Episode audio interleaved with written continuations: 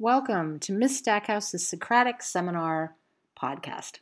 By now, you've learned the frustration, the excitement, and the overwhelming chaos that can be an opinion line when the topic is something you're passionate about, especially when you have a limited amount of time to express your opinion and to figure out where you should stand in that line. A Socratic seminar is markedly different.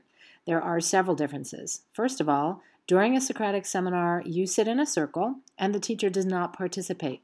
They help facilitate, but really, this is a discussion primarily among students.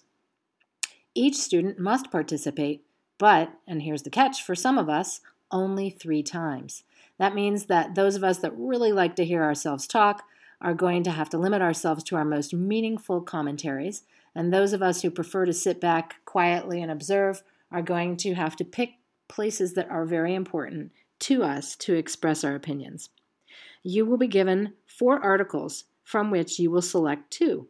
This is a marked difference from an opinion line when you're really not working from research so much as opinion. A Socratic seminar is based in resources that everyone can cite. You can bring in personal information, but you need to ground much of your commentary in the research.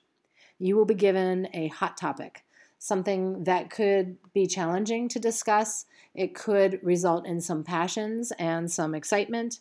Uh, you could lock down into opinions.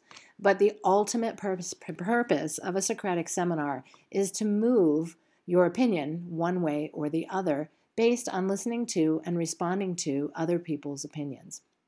I think you're going to find this is really fascinating exercise.